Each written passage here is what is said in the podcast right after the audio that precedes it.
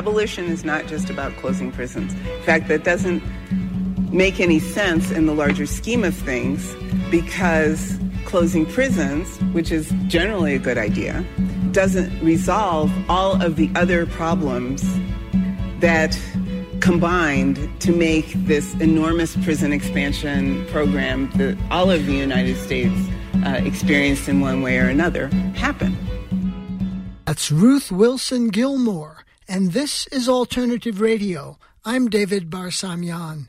This edition of A R features Ruth Wilson Gilmore toward the abolition of incarceration.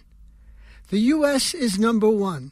America is first in the world in having two point three million people behind bars. They are held in state prisons, federal prisons, county jails, juvenile correctional facilities, and other lockups. The prison industrial complex costs state and federal governments billions of dollars annually. Every year, over six hundred thousand people go to prison. Yet mass incarceration has not been a deterrent to crime, nor reduced societal problems of poverty and racism that drive tens of thousands of people to jails and prisons annually. It has even been argued that our penal system actually exacerbates societal problems. The movement for abolition, with its proud history of challenging slavery, should be applied today to the abolition of prisons. Our guest today, Ruth Wilson Gilmore, says abolition is not just about closing prisons. She urges us to address the problems that make us the incarceration nation. Ruth Wilson Gilmore is director of the Center for Place, Culture, and Politics and a professor of geography at the City University of New York. She's the author of Golden Gulag, Prison, Surplus, Crisis, and Opposition in Globalizing California. The American Sociological Society honored her with its Angela Davis Award. She spoke in Santa Fe, New Mexico at a Lannan Foundation event. And now, Ruth Wilson Gilmore. So what I'm going to do is to give you a sense of the kind of work that I do. And the way I'm going to do that is to describe some campaigns that I have been part of over the years. And my part in those campaigns has been quite varied. So sometimes my part has been to do the fundamental research that other people take. Other times my part has been to do the actual organizing of people on the ground and all kinds of things in between. And the purpose is to give everybody here in the audience a rich sense of what abolition consists of. Because I suspect that many people in the audience thinks abolition means absence rather than presence. So I'm going to talk about presence. The kind of world we want is the kind of world we need. But the question that I want to put to you is what indeed brought the California Department of Corrections building broom to a halt? It had opened a prison a year, every year for twenty-three years. Hardly anyone wondered about what kinds of social relationships had changed in California's long thickening carceral geography, the geography in which prisons as those kinds of buildings are produced and filled. Much less were people wondering how those changes had developed into a provisional abolitionist geography. So in this lecture, we're going to explore how organizing from the ground up interrupted California's prison building boom. How did combining legal and political struggle on the one hand and connecting labor, environmental, gender, and municipal effort on the other, raise barriers to prison expansion and thereby radiate consciousness and strategy to repurpose common sense about how and where to fight? Carceral geographies develop deliberately but not inevitably. So if the prison fix is a spatial solution to social, economic, and political problems, it is necessarily then indicating places, power, and processes far beyond any group of buildings that are surrounded by an electrified fence. Practical abolitionism demands constant attention to the volatile interactions of subjectivity, how people think about themselves, and structure, the kinds of constraints that people struggle within. At the outset, the California Prison Moratorium Project, which started in the summer of nineteen ninety-eight, wasn't certain where to begin. After many fits and starts, California Prison Moratorium Project zeroed in on the South San Joaquin Valley, so that's in Central California. They did outreach in the vast region by way of classified ads in weekly newspapers that invited people who wanted to stop a prison in their town to call a local number where a voicemail would take their information and promise a human would soon phone them back. The cost for the outreach was low, as befit a tiny organization made up entirely of volunteers who supplemented the, their modest resources with an annual afternoon bowl-a-thon fundraiser. While they didn't know who they'd find, they knew every town had at least one prison opponent, often a small business person, sometimes the chronic malcontent, in other places, a journalist, a school teacher, a union organizer, or a priest. But there was always one, stranded by the flood of intuitive common sense that insisted local expenditure of hundreds of millions of dollars could not fail to improve modestly educated local people's lives. So big dollar numerators and small population denominators suggested something terrific could happen if people could only figure out how to make some of the flowing cash stick.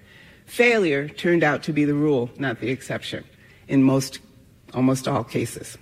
So various kinds of people, frustrated for various kinds of reasons, called the California Prison Moratorium Project number.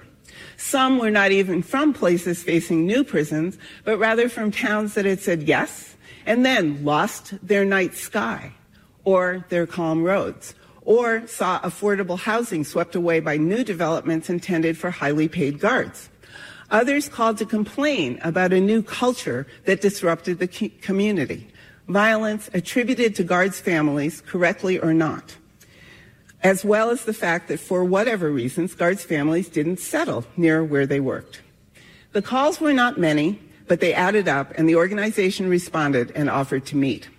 A quick run down the valley by six organizers over a three-day weekend turned up a number of people who eventually participated in a mini-conference held at Berkeley to discuss how best to stop prisons, and that then formed the knowledge base for a handbook that the Prison Moratorium Project wrote that's still available online if you're trying to stop a prison in your town. At about this same period, between nineteen ninety-six and two thousand one, the organized labor mu- movement across the United States had been recruiting young people, mainly, although not exclusively, college students, to immerse th- themselves in training. The periods were called Union Summer, to become field organizers. Young people joined the United Farm Workers by way of Union Summer and used networks that radiated through universities and labor councils to share strategies, connect campaigns, and issue calls for solidarity and struggle. California Prison Moratorium Project learned from a prosperous farmer in the valley, uh, small by valley standards, he only had a couple of thousand acres, and from colleagues of colleagues who worked with the United Farm Workers, that new prison, a new prison was being proposed in Tulare County in the South San Joaquin. The farmer didn't want the prison because the small city, which is what a prison is, it's a city, would use too much water. Organizers learned that the small group of anti-prison growers had made the conscious transition from not in my backyard to not in anybody's backyard. Why? Mostly, they were perplexed that year on year, after defeating one prison proposal, a new one would pop up in the county, a different host town, same vulnerable water table.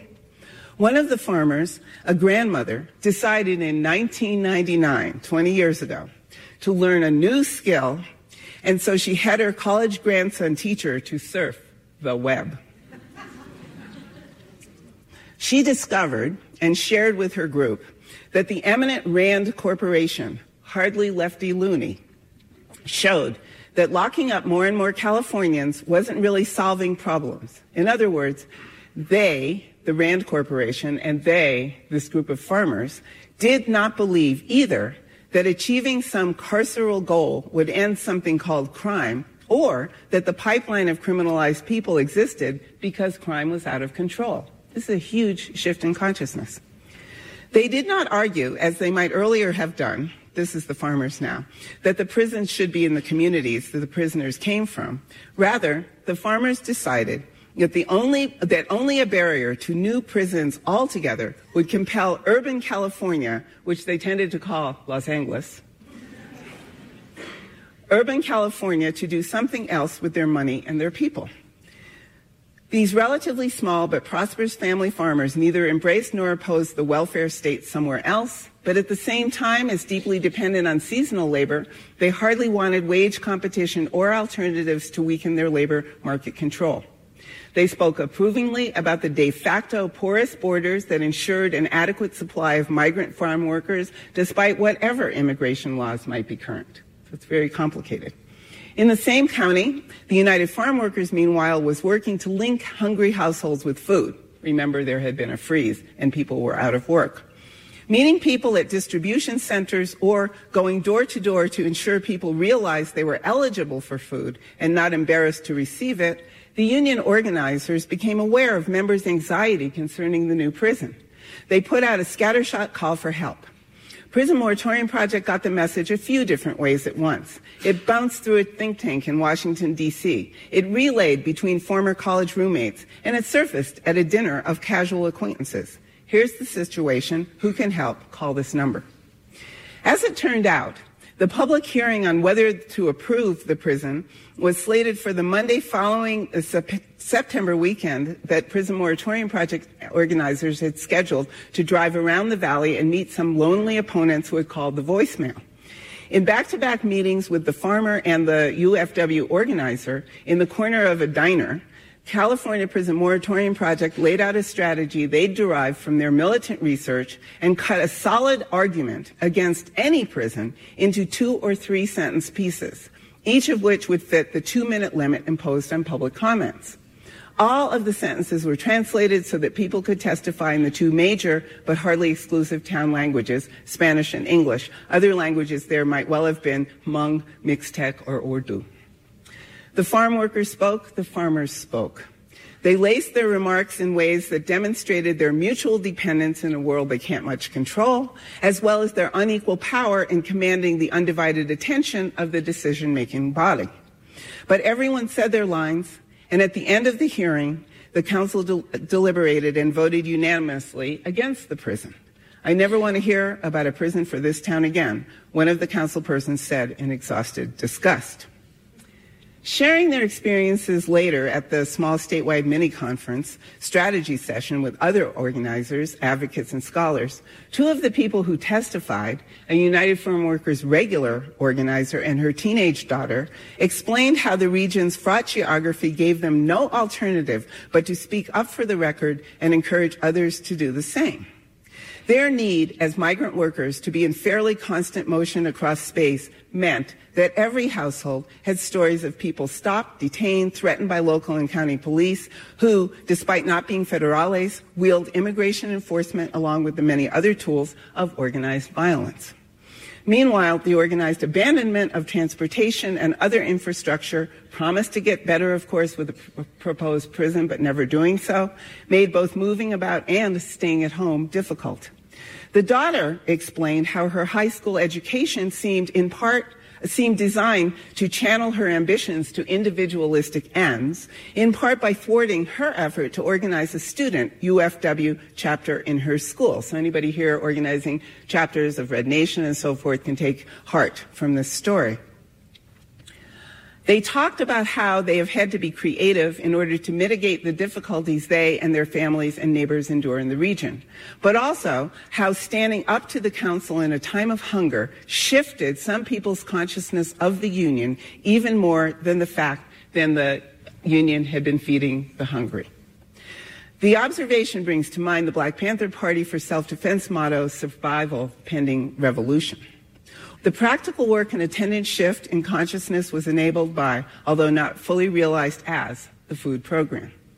The mode of organizing, if not the outcome, was reproducible, and California Prison Moratorium Project organizers traveled around California, sometimes one at a time, sometimes in twos and threes, to work with communities facing similar challenges.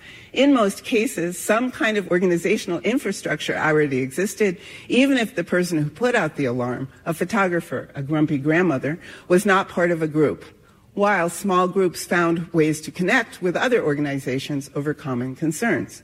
But more, the mobile organizing unit put communities in touch with one another, and before cheap social media made intense collaboration at least seem easier, people used telephones and fax machines, automobiles, and email to make common cause with strangers across counties and regions, and eventually in other states as well, and now beyond the borders of the United States. The scale and scope of convergences in this small story offers a glimpse into the dynamics of change on the ground of the Golden State's prison terrain. So you see from this story the kind of detailed work that we had to do, the sorts of surprises that we encountered, and the kinds of uh, provisional but not guaranteed solutions that we devised. So I have one more story that's got some detail in it, and then I will give you some highlights of other stories. A handful of people from Critical Resistance and the California Prison Moratorium Project set out to stop a particular new prison, a different one from the one I just told you about. The proposed new facility had been a thank you gift to the California Correctional Peace Officers Association from newly elected Governor Gray Davis in appreciation of the guard's two million dollars donation to his campaign. By the way, this is a Democrat, so don't do the Republicans Democrats thing. It doesn't work that way.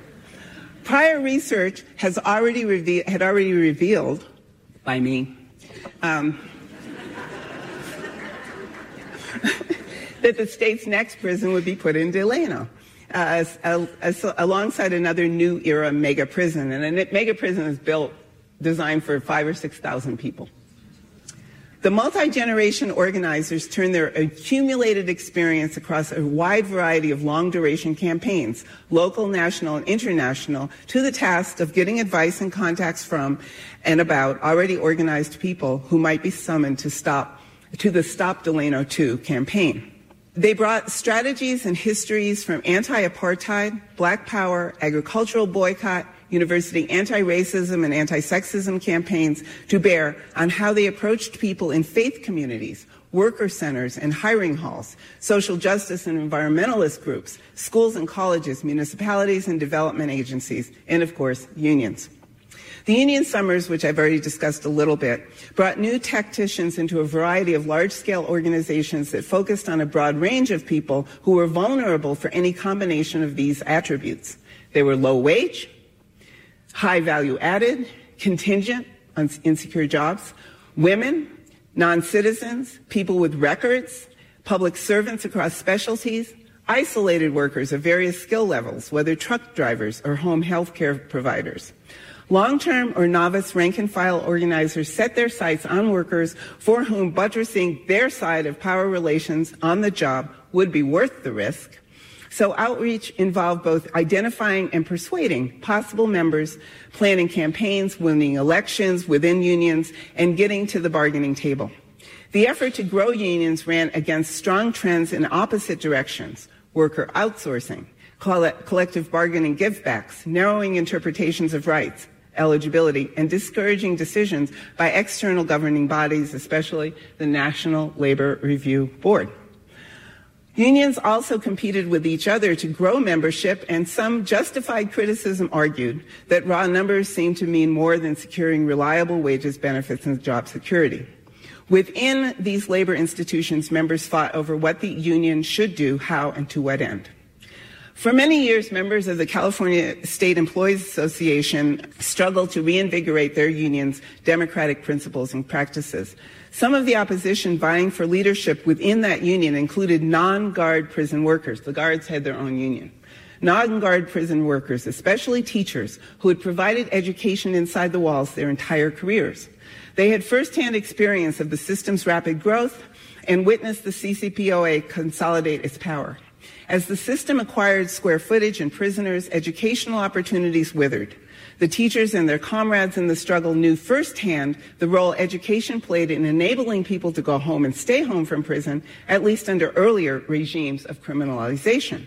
Indeed, they knew that their students were among the people who, at most recent count, add up to about half of the U S workforce. Listen to this. seventy million people in the United States workforce who, because of arrest or conviction records, have impediments that keep them from many jobs available to modestly educated people in the free world.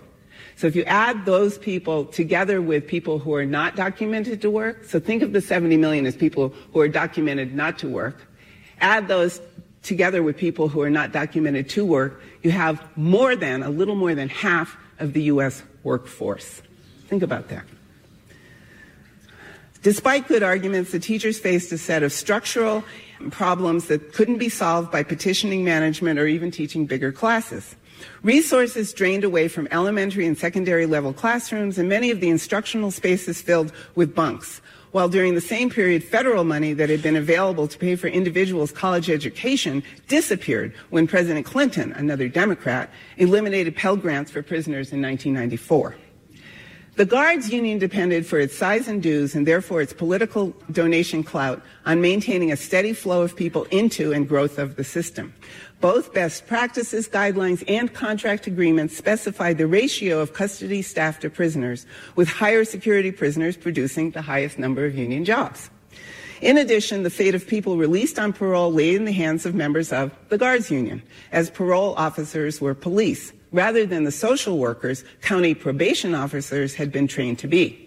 Famously, people on parole in California in these years were twice as likely as people on parole anywhere else in the U S A's fifty-plus jurisdictions to be sent back to prison on technical violations, seventy percent as compared with one in three, for an additional six to twelve months.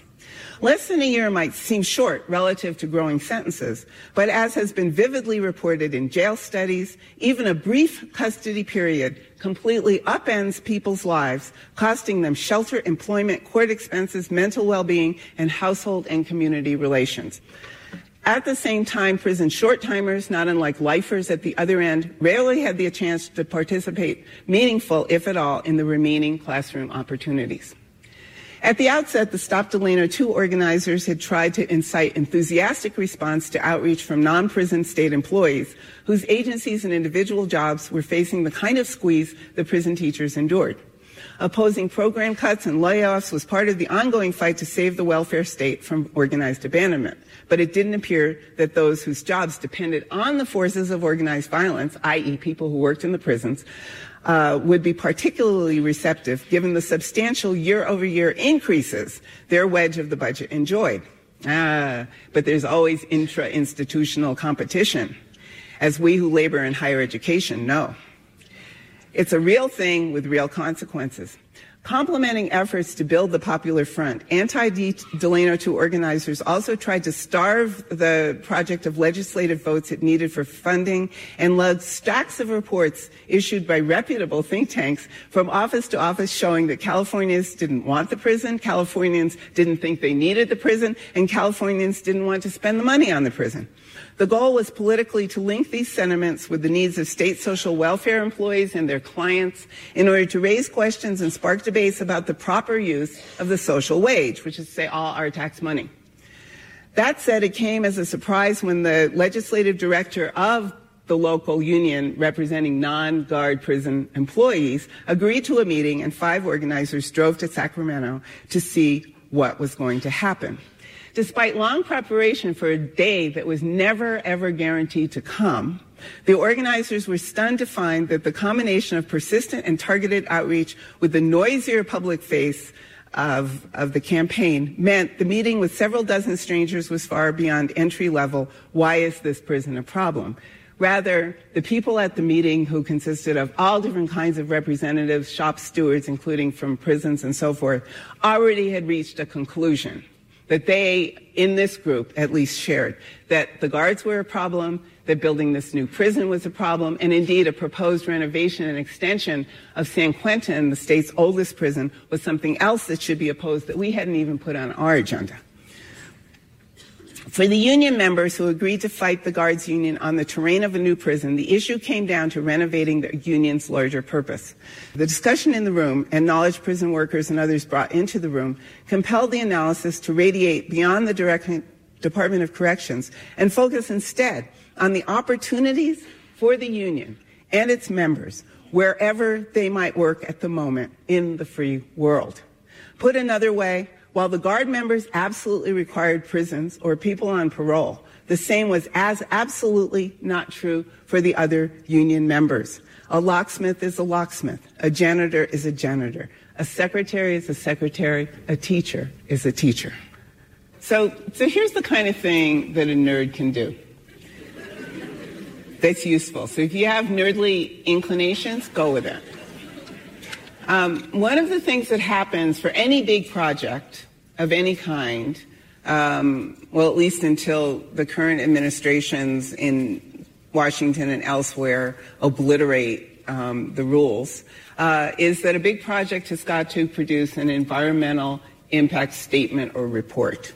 And the statement or report, although the first word is environmental, is not only about the effect that the project will have on what might, one might think of as nature or the natural environment. It's actually the entire environment, which includes the built environment, it includes the cultural environment, it includes the employment environment, it's actually everything. Um, the problem with how many, I won't say all, but many environmental impact reports and studies that I have read Um, uh, display is that the work is done to comply with the letter, not the spirit of the law. They're really badly put together. They're not well intellected, although they're done by people with P H Ds in geography like me. I mean, people who went to the same school I went to, so I know they learned how to do things properly. They don't have to, because their job is to crank these things out quickly. So they do, again, to the letter of the law. And um, so in combing through uh, the Delano, uh, Delano two prison environmental report, you know, I read the employment thing, read it, and I read it, and I read it, and I said, I think I can figure out how few of these jobs will actually stick in this community. So I did the arithmetic. It was, wasn't even higher math. It was just arithmetic. And um, came up with seventy-two. Then I turned it all over to my research assistant, this great guy called Pete Spinagle. And Spinagle redid the numbers, and he came up with seventy-two. Then I went and got a P H D student in statistics, because maybe it was statistical and not arithmetical. And she did it, and she came up with seventy-two. So here's the funny thing. I just want to tell this little other story. So I came up with it. We publicized this everywhere we could. We talked about it in the streets of Delano, door to door. Um, we just told people this is the best that will happen. Along the way, a New York Times reporter, it's the other time I ever talked to the New York Times, although I didn't really, I just talked to you and the fact checkers. Um, uh, uh, a reporter called Evelyn Nieves called me to ask me about my findings. So I talked to her for, I don't know, like two hours on my cell phone. And this was the year two thousand, when talking on a cell phone was really, really costly. Um, so I spent two hours on my cell phone talking to her and plugging it in and talking to her and convinced her of the veracity of my claims. And then she went and talked to the mayor of Delano. And she told him what I told her. And he said, well, here's the problem that I face. This town is doing so badly that even seventy-two jobs or something wow. is not a number I can turn my nose up at. But in the New York Times story, nobody fact-checked this, the, the number was attributed to the mayor of Delano, not to the professor in Berkeley. And at first, of course, my feelings were hurt, because, oh, I did all that arithmetic. Um, but then I thought, well, how much better could it be than for the mayor of the town to say the number than for some outsider with an office at a fancy university in the Bay Area to say the number? So I was actually pleased to have been ripped off. You're listening to Ruth Wilson Gilmore, Toward the Abolition of Incarceration. This is Independent Alternative Radio. You can order copies of this program by calling one eight hundred, four four four, one nine seven seven.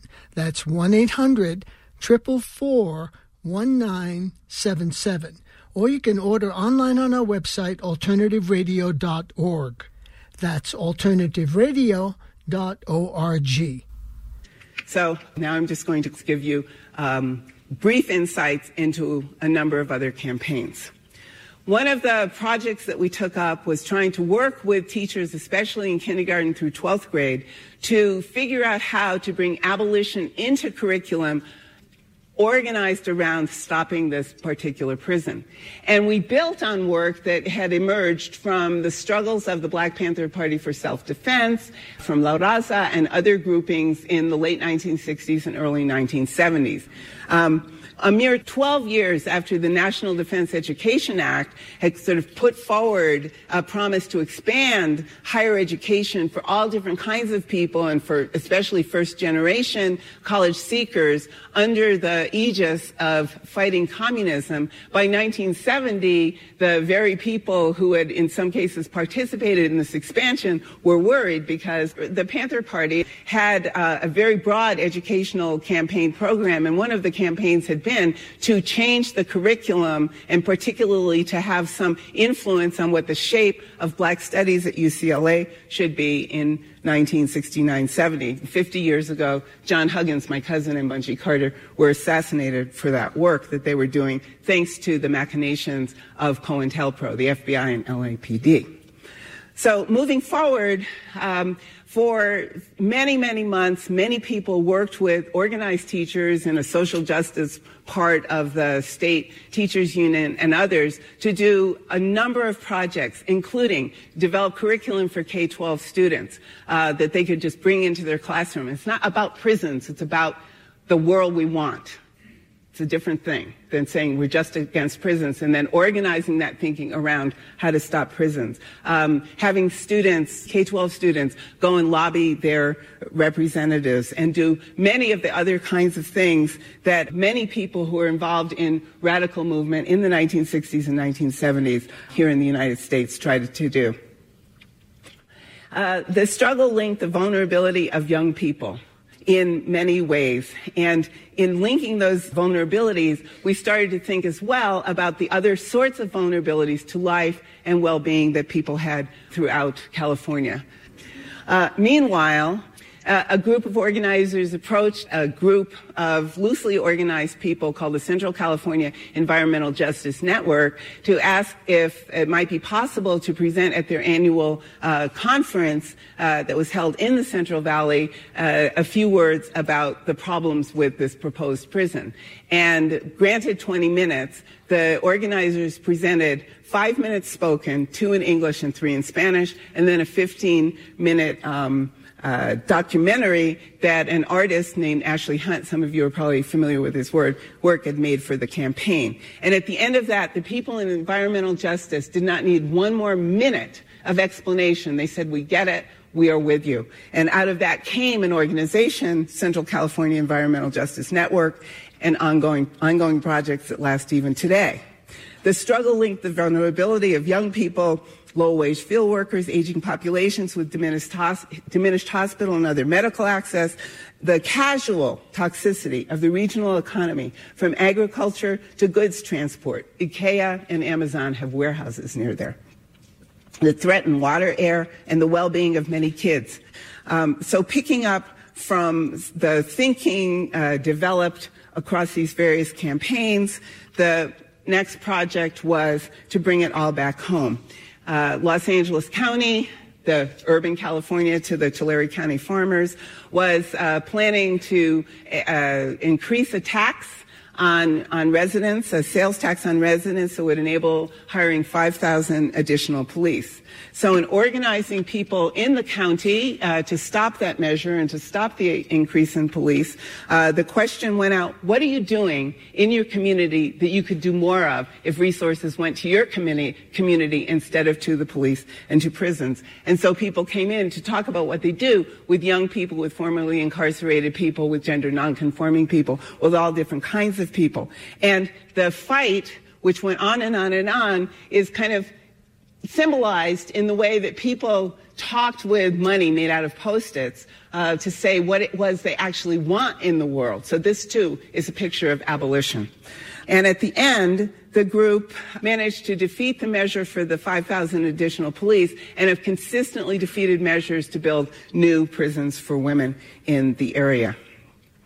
As well as people organizing on the outside, people who are locked up have been organizing themselves as well. And they've been doing so in a variety of ways. So, for example, people in the prisons for women in California, when they heard that the state was going to build lovely new gender-responsive prisons for them, managed at great risk to themselves to produce Uh, petition with three thousand five hundred names that, that was smuggled out of the prison, blown up, made into a huge roll, and dramatically unfurled at a legislative hearing to try to stop those prisons. Similarly, people locked up in the prisons within prisons, in one of the prisons for men in California, Pelican Bay State Prison, had at first tried to figure out a way that they could beg the prison authorities to give them some kind of pathway out of a prison, prison within a prison, uh, where at the time there were three ways out. You could snitch, you could parole, or you could die. There was no other way to get out. And in their effort, they first petitioned upward, and all of their um, uh, pleas fell on deaf ears, although they had organized their petition through hunger strikes, and one of the hunger strikers had died. After calling off the hunger strike, after receiving no kind of um, meaningful response from the prison authorities, they decided to start again. They reignited the hunger strike at a time when the whole world again seemed to be coming up in uh, protests and opposition to intolerable circumstances. So the so-called Arab Spring, the uprisings in North Africa and West Asia, sparked the imagination of people in a prison for a prison who never can touch a human, another human being, who don't see each other, can only hear each other, who are never in the dark, and who get to go outdoors, if at all, maybe one hour a day. And their second time, instead of throwing their demands up to the prison administration, instead, they decided to look at the organization into which the Department of Corrections had set them, an organization that presumed there were racial and ethnic gangs whose antagonisms, whose antagonisms were permanent, violent, and unchangeable. And they said, oh, we can change this thing. So they put out a call to end the hostilities among the races. So my very last words: capitalism requires inequality, and racism enshrines it. The Pelican Bay State Prison Collective, the one that I just told you the story of, hidden from each other, experiencing at once the, the torture of isolation and the extraction of time from their lives, refigured their world, however tentatively, into an abolition geography by finding a basis on which to rework their experience and understanding of possibility. In other words, through which they changed their consciousness, in part by seeing where their power actually lay. The fiction of race, the fiction of race projects a peculiar animation of the human body, and people take to the streets in opposition to its real and deadly effects. So you all know Black Lives Matter, you all know Red Nation, and so forth. And in the end, as the, as the relations of racial capitalism, which is all of capitalism, take it out of people's hides, the contradiction of skin becomes clearer. Our largest organ, vulnerable to all ambient toxins, skin at the end, is all we have to hold us together, no matter how much it might seem to keep us apart. Thank you.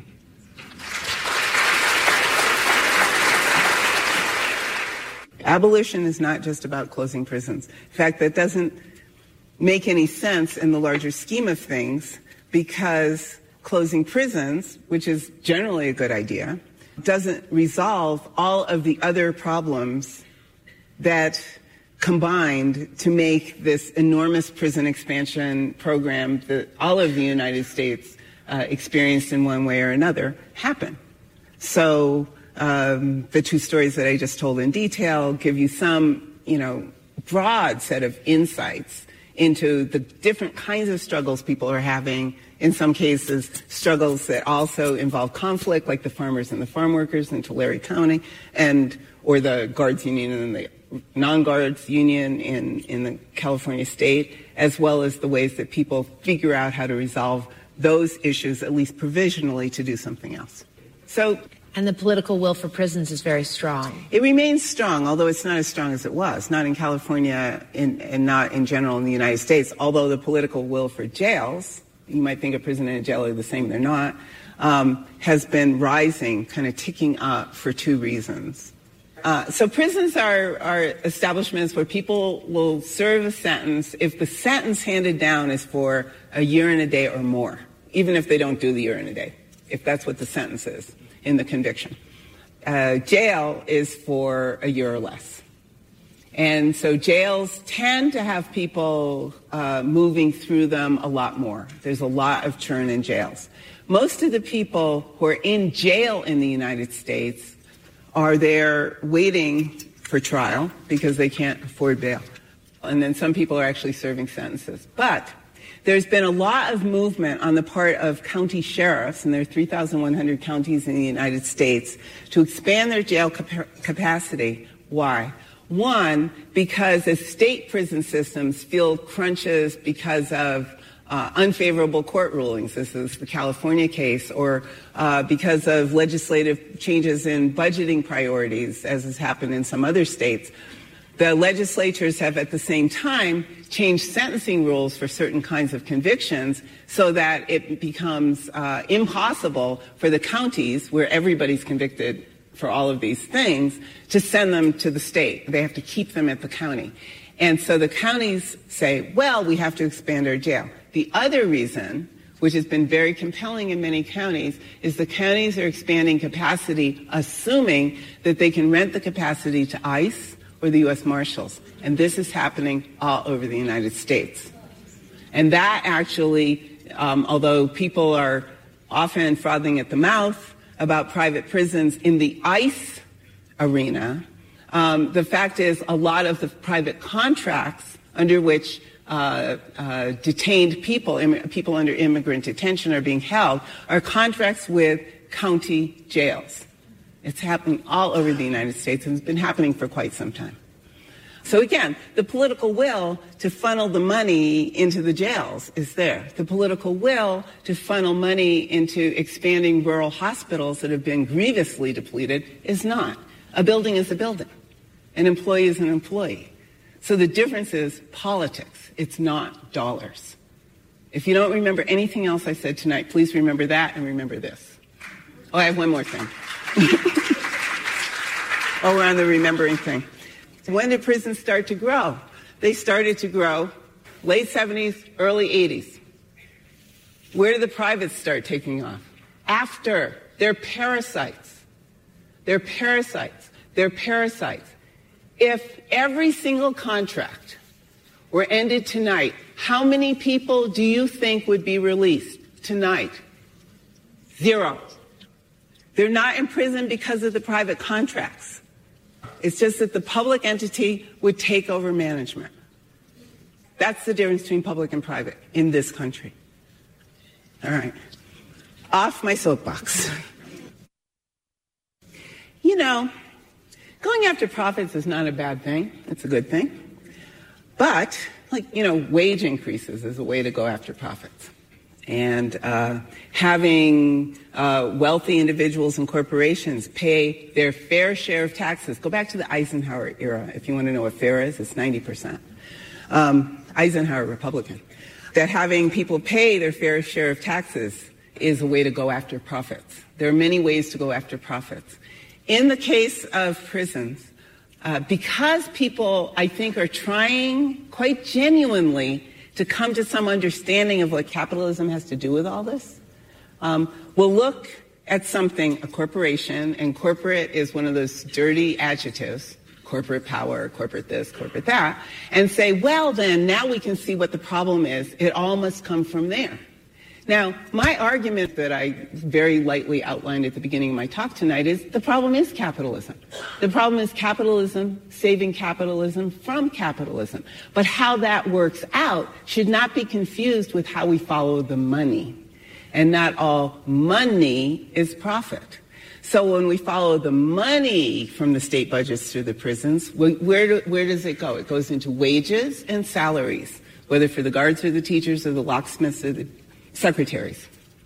The money that goes through the prisons also goes to something that produces profits, such as utility companies.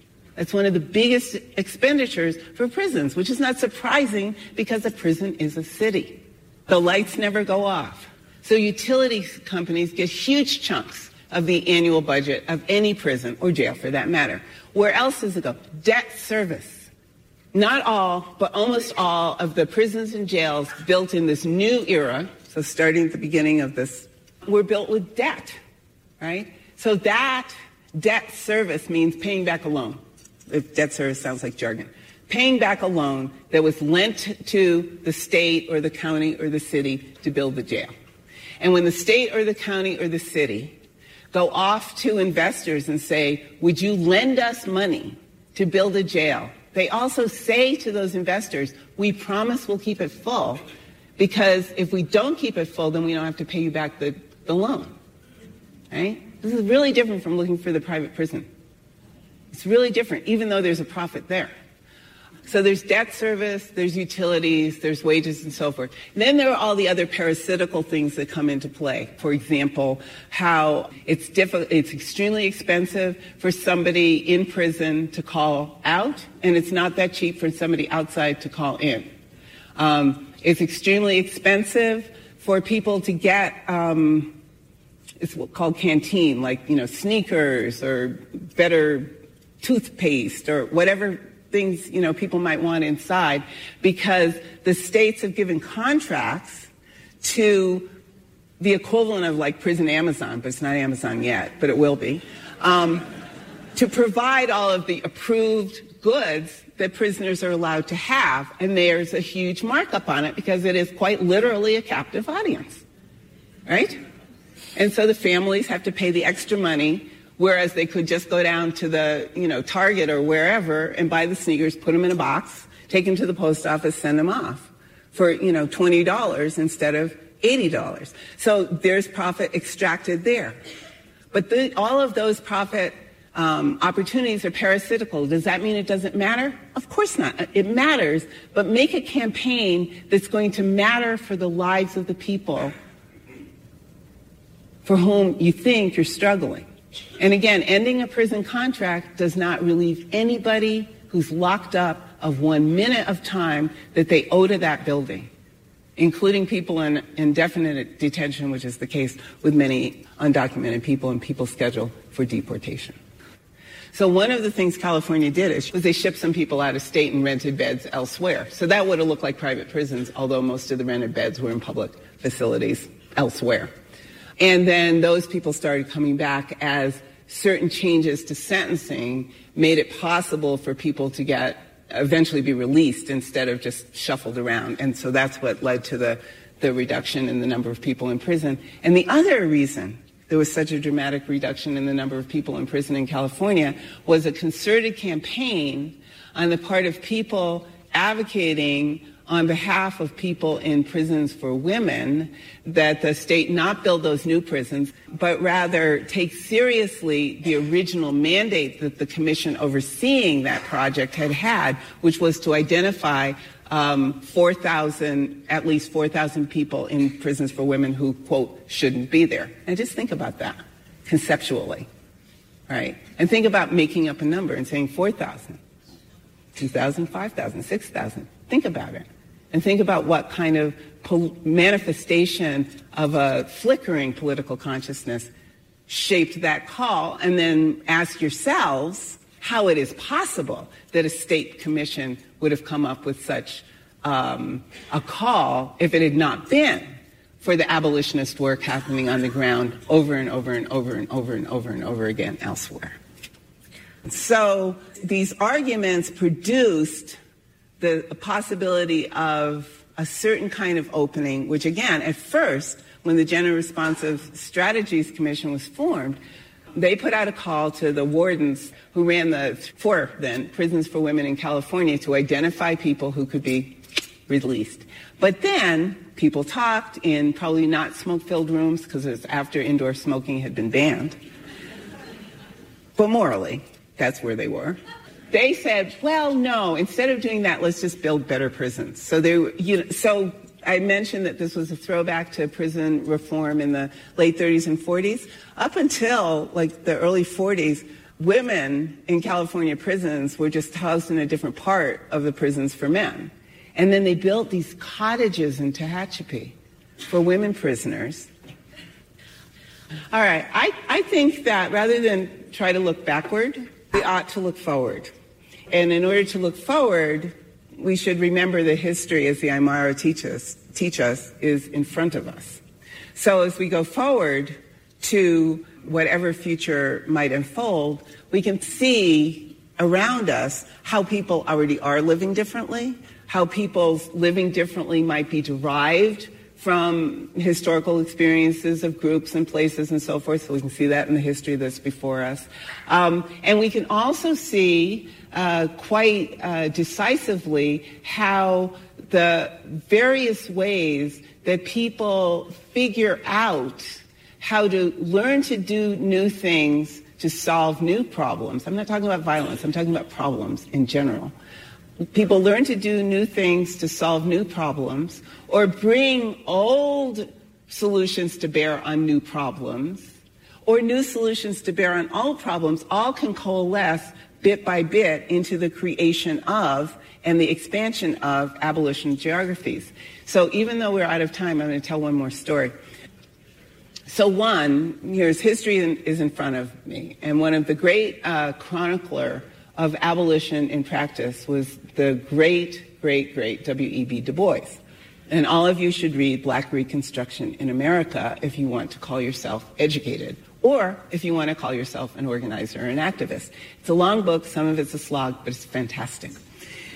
And one of the things that Du Bois lays out in looking at that period is he shows us how the people who wrote the official histories of Reconstruction kept not noticing what was in front of them, right? They kept not seeing what was in front of them. So they kept not seeing the ways that freedmen and others arra- arranged themselves into uh, secure and sustainable communities by establishing public schools, by establishing local governments, by establishing relationships between and among towns, by situating themselves in such a way that they could gather together when threatened and spread out and live their lives um, separately when not. And one of the things that Du Bois says in that book, in a footnote, always read the footnotes, is the experience of the Negro worker during Reconstruction provides the researcher with the opportunity to study inductively the Marxian theory of the state. I say this not because all you all should join me in being excited about studying the Marxian theory of the state, although it's not a bad thing to do, but rather to think about how Du Bois, in saying those things, incites our analytical and perceptive imagination, to think about the world we actually see now and to think about the various ways it congeals and can change into a different world. And finally, one thing I'd like to say is, because abolition in the United States is, understandably enough, so strongly associated with anti-slavery movements, many people imagine either that abolitionists only care about black people, nothing could be further from the truth, or that abolitionists are really talking in a cagey and subtle way about some fact which is not actually correct, that people are in prison so that their labor can be exploited in there. That also is not true. And the movie The thirteenth did a great disservice to many people by making you think that the problem of prisons arrived when the thirteenth Amendment was ratified. That is not the case. Convict leasing started on these shores in British colonial North America in sixteen twenty. The convicts who were leased were white people. I mean, people who became white. They weren't white, but their descendants are all white. So if you've heard of Georgia, you know about convict leasing. If you've heard of Australia, you know about convict leasing. This is not something that emerged after the end of the Civil War um, that then turned into chain gangs and then turned into mass incarceration. That is a comforting story because it's a story that makes it sound like there are a lot of innocent victims who we can care about. How about we get a- away from thinking, oh, they're innocent victims, we've got to step, step up and be empathetic, and instead say, what are the political and social and economic problems that face us? How do those face those problems um, uh, coordinate the fact of mass incarceration, the fact of mass deportations, the fact of ongoing contradictions of settler colonialism, and what should we do as people who can organize ourselves, as school children, union members, artists, um, writers, all of the ways that we can organize ourselves to do the work that we need to do to transform carceral geography into abolition geography.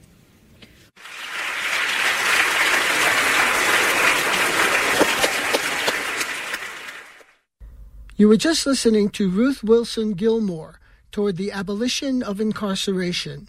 She spoke in Santa Fe, New Mexico. Ruth Wilson Gilmore is director of the Center for Place, Culture, and Politics and a professor of geography at the City University of New York. This program is produced by Alternative Radio based in Boulder, Colorado. We are independent and in our thirty-third year. We are supported solely by individuals just like you. We feature such progressive voices as Angela Davis, Brian Stevenson, Michelle Alexander, Roxanne Dunbar-Ortiz, and Chris Hedges.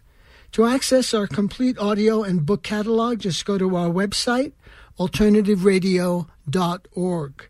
Again, our website where we are podcasting, alternative radio dot org. To place a credit card order for C Ds, M P threes, or written transcripts of today's program, Ruth Wilson Gilmore, Toward the Abolition of Incarceration, just call us at one eight hundred, four four four, one nine seven seven. Again, that number is one eight hundred, four four four, one nine seven seven. Or you can order on our website, alternative radio dot org. Special thanks to the Lannan Foundation. Joe Ritchie is our general manager and editor. I'm David Barsamian. Thank you.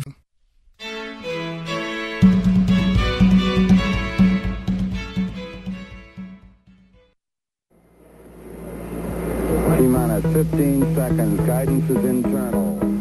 twelve, eleven, ten, nine. Ignition sequence start. six, five, four, three, two, one, zero. All engine running. Liftoff. We have a liftoff. thirty-two minutes past the hour. You are now entering the wonderful planet C J S W. ninety point nine F M, broadcasting in Calgary, home to the people of Treaty seven and Métis Nation of Alberta, Region three. Here you will find the answer to all of life's mysteries.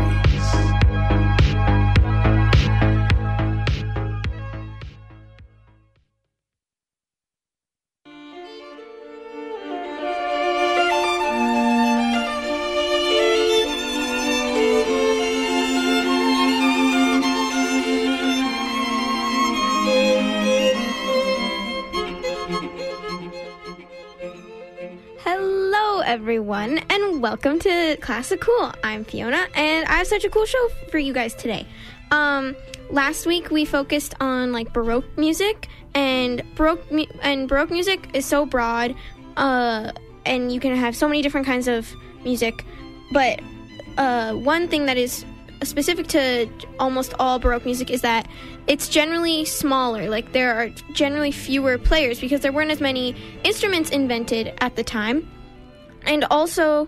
Just uh, the bigger, the bigger uh, sound. Just like no one had even like thought of that yet. So I thought today we could do something like completely opposite and have like big, grand pieces that are just so uh, over the top and dramatic. You're gonna hear me say the word extra a lot. Uh, extra is a silly word that the youth of today came up with, this meaning like over the top, dramatic. Uh, so yeah, I, I decided to program a bunch of extra pieces, if you will. Now, the first one was the the first the first track that I'm going to play was the first song that I uh, thought of when I thought I wanted to play all these pieces, and it's uh, Tchaikovsky's eighteen twelve Overture. Now, there's something very special about the eighteen twelve Overture, and that's that it has cannons in it. Not just one cannon one time. No, no, no. There are so many cannons that get fired off at multiple points of this piece. It was originally uh, written to commemorate the successful defense of, uh, like, of Russia against Napoleon's Grande Armée, and like there's a giant